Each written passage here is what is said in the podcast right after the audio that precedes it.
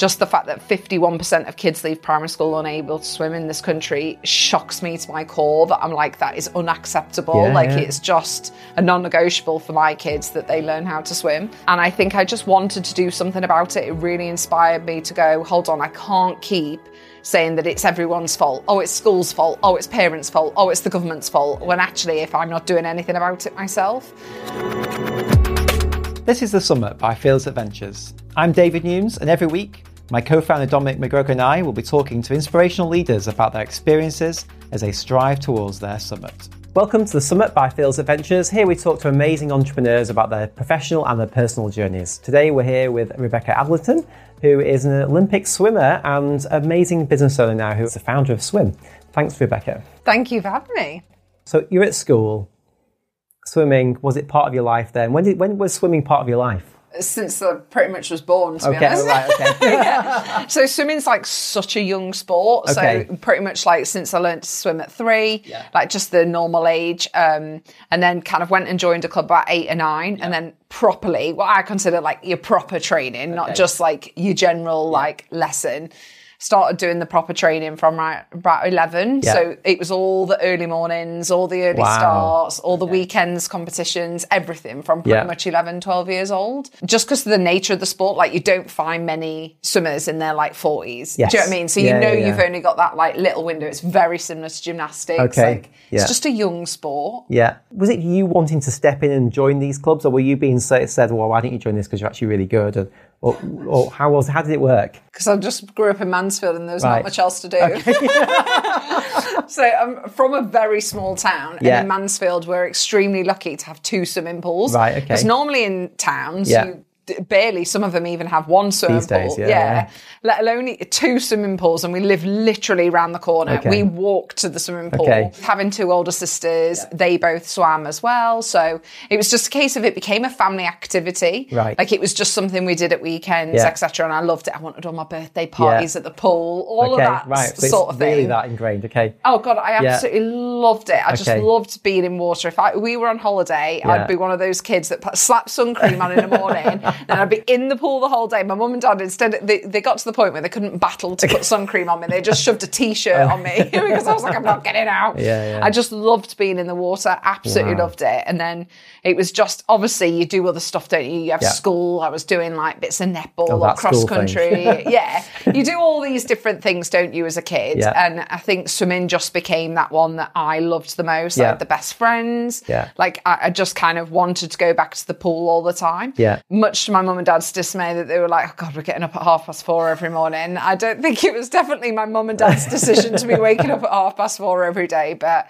I just absolutely loved it. And they were just happy to see their child love it. They didn't think, oh, Becky's going to go to the Olympics. Like Yeah. nobody thought that. Yeah. Especially from a small town. I'd never even met another Olympian. like, do you know what I mean? I'd never even done anything. So wasn't that we had that Yeah. mindset. Um, it was just simply just a hobby. And I think when you're a parent, you just do anything for Yeah. your kids that you just want to see them have fun, don't you? Exactly. When did you know that this could be more than just a hobby? Literally when I made the Olympics and That got my Olympic really. Until, you didn't know until then.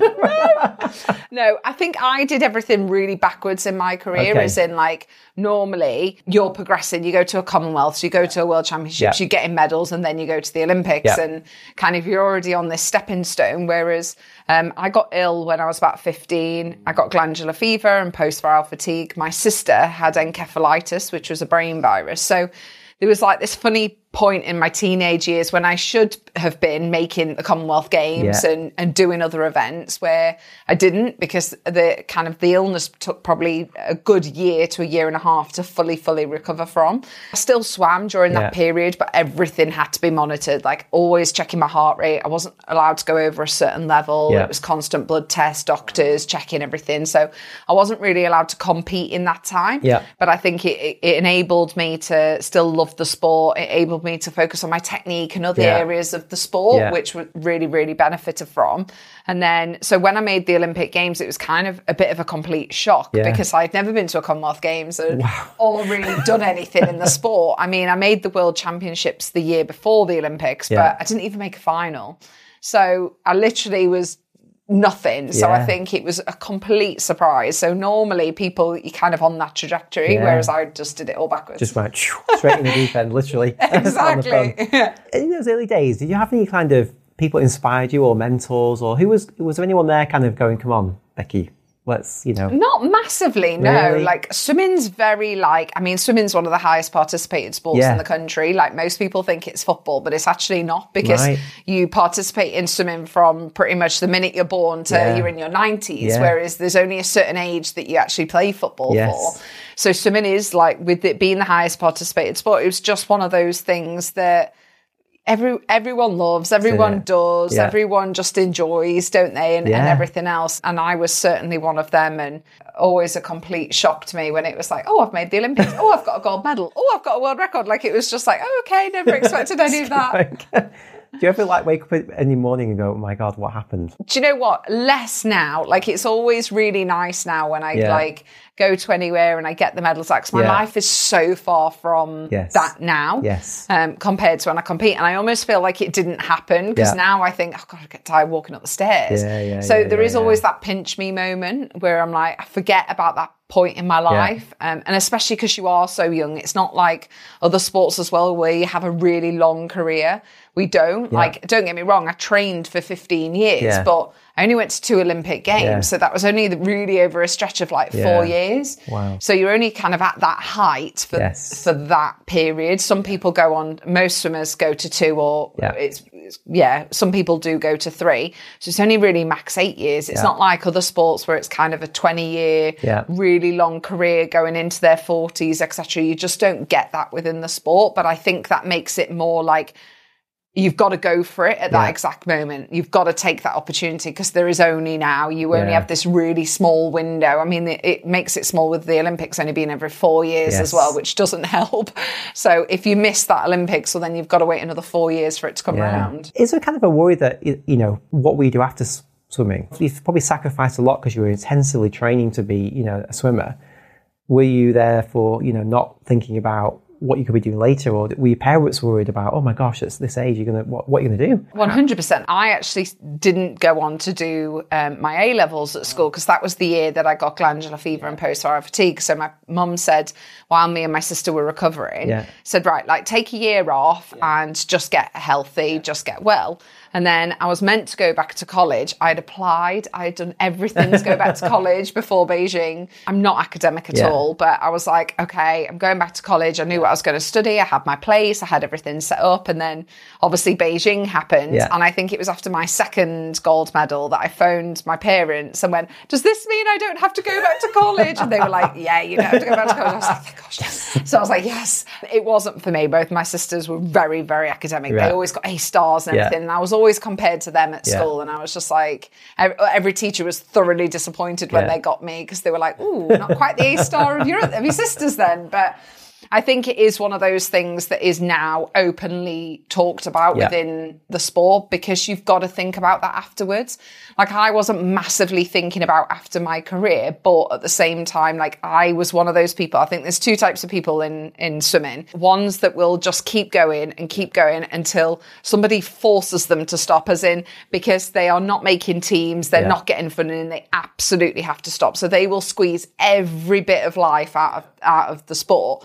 Then there's other people that want to finish on a high. I knew I was always in that camp. Yeah. I always wanted to finish my career on a high. I didn't want to like damage my legacy by just kind of keep trying to go at something when it's just not going to happen. So I think I always knew that. So I wasn't scared of retirement, Yeah. and I.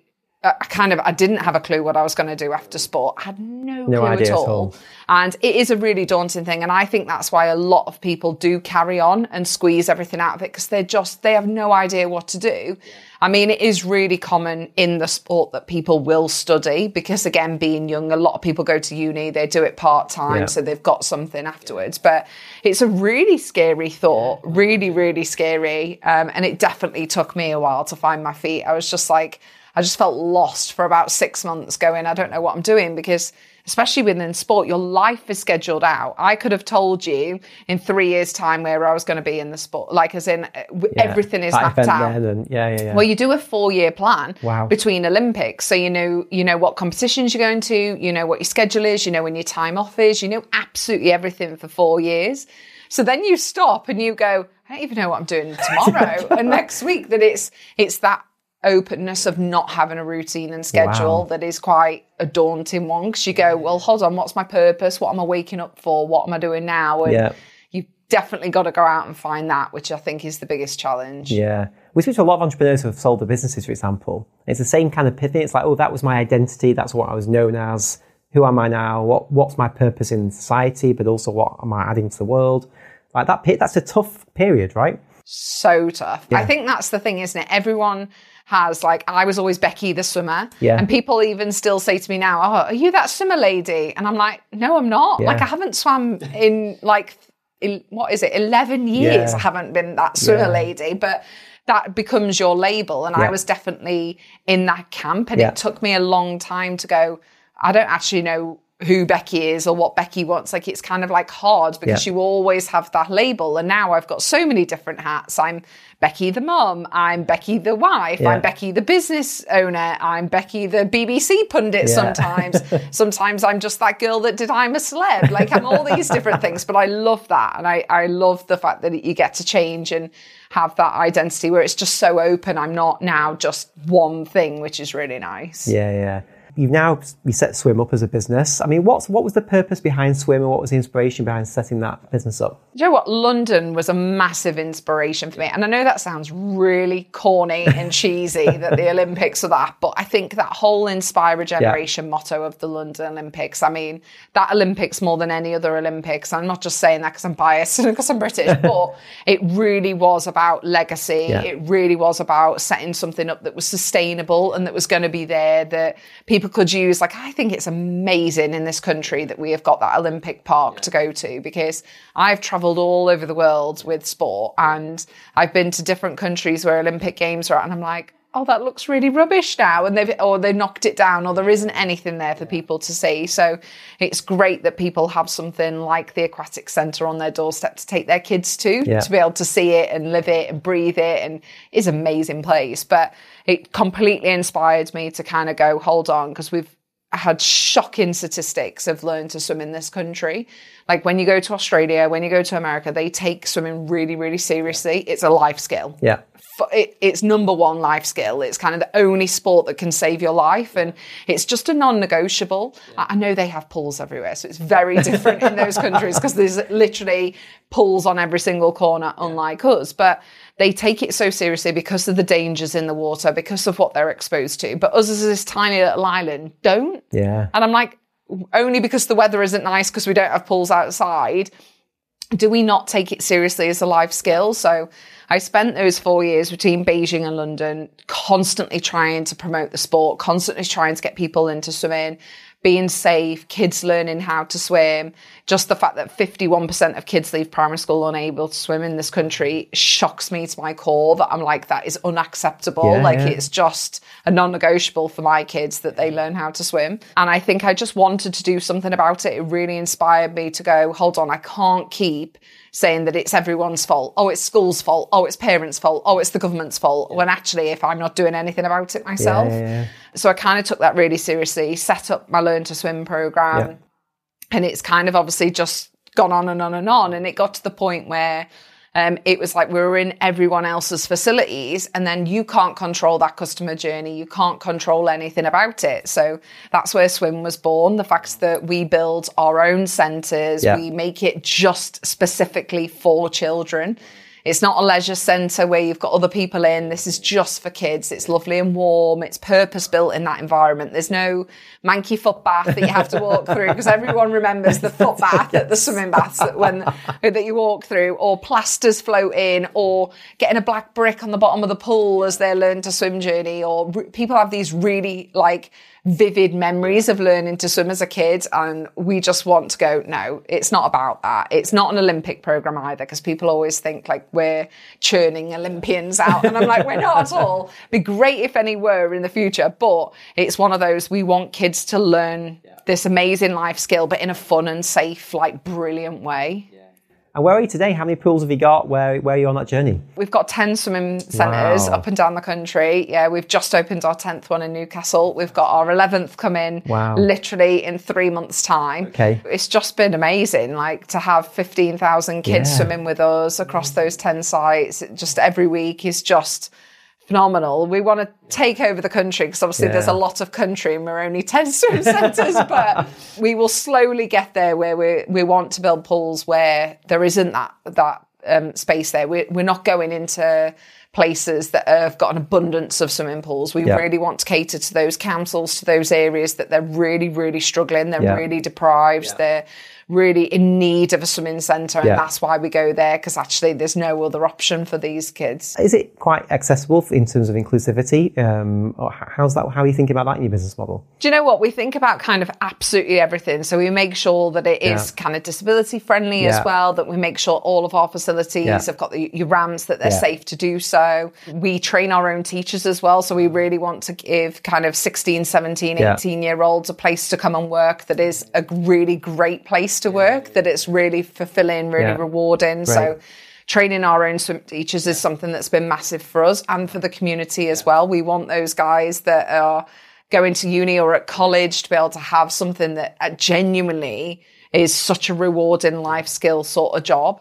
We're in co- really, really diverse communities Yeah. as well. It's not just middle class white people. it's not. It's not. We're in, well, I mean, uh, Britain isn't that anyway, is it? But we're in these areas. We're in Batley and Oldbury and Birmingham and in um, all across Liverpool. And we've just opened up in Newcastle. Yeah. We're not just going to your posh end of Kensington Yeah. in London. Like, Yeah. like, that's not what we're doing. And you kind of made a relationship with JD Sports, if, if I'm right. Yeah. I mean, how did that come about, and how, how, how's that working out? It's been one of those that obviously we're not government funded. Yeah. It's been one of those that we've constantly relied on debt funding. Mm. Um, and it was last year where we were kind of looking at options, looking at kind of right, how do we we need money to roll. Yeah, to, yeah. to roll out all the these swimming pools that we want to roll out. I mean, we want to have 200 swim sites, so Wow. we need some funding to do that. It can't just keep being myself. There's myself, Steve Parry, and Adrian Turner. All three of us are Olympians, but we would love to fund it ourselves, but Yeah. We're not made of money. we don't have money trees in our house. Yeah. So it was just those options when we were exploring it. And then kind of the trade option came on the table.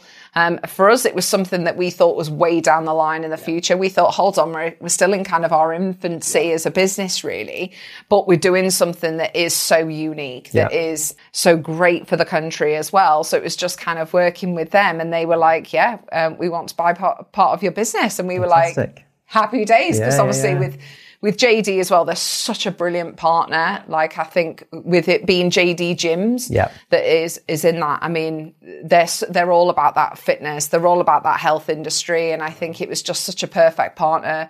They're rolling out gyms across the country, so why don't we launch dual sites together? So Oldbury um, and Newcastle, we're right next door. So you'll go in th- this door for JD Gyms, this door for swim. So it's Oh, just perfect. been a fantastic rollout opportunity for us as well with how quickly they're scaling. I mean, we're quite not the level of gyms that they have, but um, we're certainly trying to be. And how's the kind of cult? You know, that you're a small business, they're a big business. How does that work culturally and operationally and day to day? And Yeah, it's one of those that we're starting to kind of do that integration piece Yeah. now. Um, I mean, I sit on the board meetings, obviously, Yeah. so uh, every single month we come together. But now, as teams, we're starting to integrate. We're starting to integrate the marketing teams Yeah. and the property teams and everything else. And actually, it's been really welcome. They're not a huge, huge. You think like I thought going into their offices. Oh my gosh, it's going to be humongous, and it's going to be big boardroom and big yeah, thi- yeah. and it's not there's such a fantastic team of people they're actually relatively a small team of Yeah. people as well because obviously a lot of their venues they're mainly on site just like our teams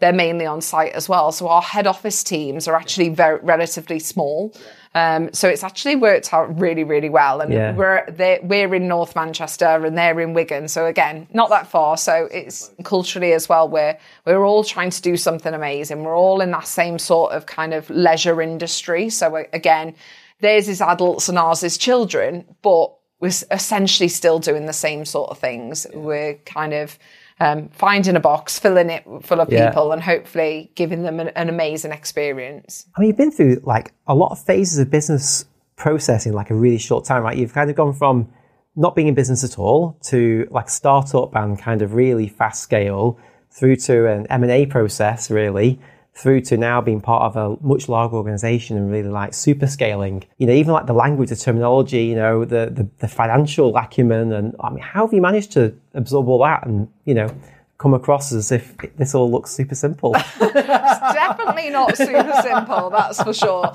Certainly when it comes to financial language, I sit there and I'm like, oh my gosh, uh, d- finance is, is definitely my weakest Yeah. area. Whenever we do balance scorecard, I'm great on people and customers and ops. Yeah. Finance, I'm like, oh. um, it is a bit daunting, but I think it's one of those as well. I think I'm so passionate about it as well. Yeah. I genuinely love it. Like if somebody said to me, Becky, you could have this business or your Olympic medals and you could only pick one. I'd choose this any day of the week. Really? And I know that sounds really Yeah. bizarre because for many people, they would never have the Olympic Yeah. medals, but they could have the business. Whereas for me, I just find what we're doing is so rewarding. Like Yeah. I go to our swim centres and I see these kids' faces absolutely lighting up. I see them learning Yeah. a, a valuable life skill, something that's going to stay with them forever. Yes. It's like riding a bike. If you learn how to swim as a, a child, you will have it forever. It doesn't disappear. It doesn't go away. You will always know. Yeah. And I just think that is so valuable. So what we're doing is is just so rewarding. I come home and I, I'm so inspired. I'm so Yeah. like passionate about it because with swimming, it, it, it- don't get me wrong, I loved it, but it was so selfish. You Yeah. have to be so selfish to be an elite sports person because everything evolves around you and your performance, and it, it's just it is a very selfish environment. Yeah. And then you step into this business world, and it's not all about you, Yeah. and you have to work together as a team. And I just love that environment and what we're trying to achieve. And I think this is definitely more of my legacy. Like them Olympic medals and the world Yeah. records were great, but I want this to be my legacy. I want people to go, gosh, Becky really revolutionized swimming. She Yeah. really changed the way swimming is done in this country. And I, I'd love to have that legacy. Do you think a lot of the things you learn about leadership in Olympics and, and your swimming and the whole way you're led and, and inspiration, are you using that in the way you're leading this business? And is that is that different than other things you've seen in business? I think with us three all being Olympians Yes. as well as business partners, we're all very, very um, similar minded. And like we are. We we kind of we we're all very good at goal setting. We Yeah. love a bit of a goal set, like, and it's kind of like funny that other people don't goal set and, Yeah. and kind It's of how they are. I think we're very very big on recognition and Yeah. reward as well because I think that was the stark difference when we first started. Yeah. is the fact that in sport that recognition is always there because Yeah. it's like oh you've won a race you've got a medal Yeah. well done and it's kind of like it's always that culture but then in business Yeah. it's very very very hard to replicate that no one's giving you a medal or a Yeah, trophy yeah, in the office are you and if you've done something good it's like well done you've done Yeah. your job Yeah, like yeah, it's yeah. not even that like Rewarding. rewarding. yeah, exactly. So I think that was kind of the stark difference Yeah. when we started. But I think definitely the fundamental things your discipline, your determination, hard work, communication, routine, structure, all that sort of stuff, like getting our business rhythm. We're Yeah. all really keen to have that. And I think that's definitely come from Yeah. sport. We're, Yeah. we're very similar in those things. So I think that's why it works so well. And plus, we don't take things personally. I was so used to being criticized. I have noticed some people in the office, like it, that haven't come from that background, you sometimes take criticism very personally. Or, or it's really hard to pass on constructive criticism. Whereas, because we're from sport, we're like, yeah, okay, like n- nothing's ever offensive. Like I've never fallen out with my business partners at all because we're it's just about development. It's just that you've got to criticize to then get better, to then Yeah. learn, to then grow.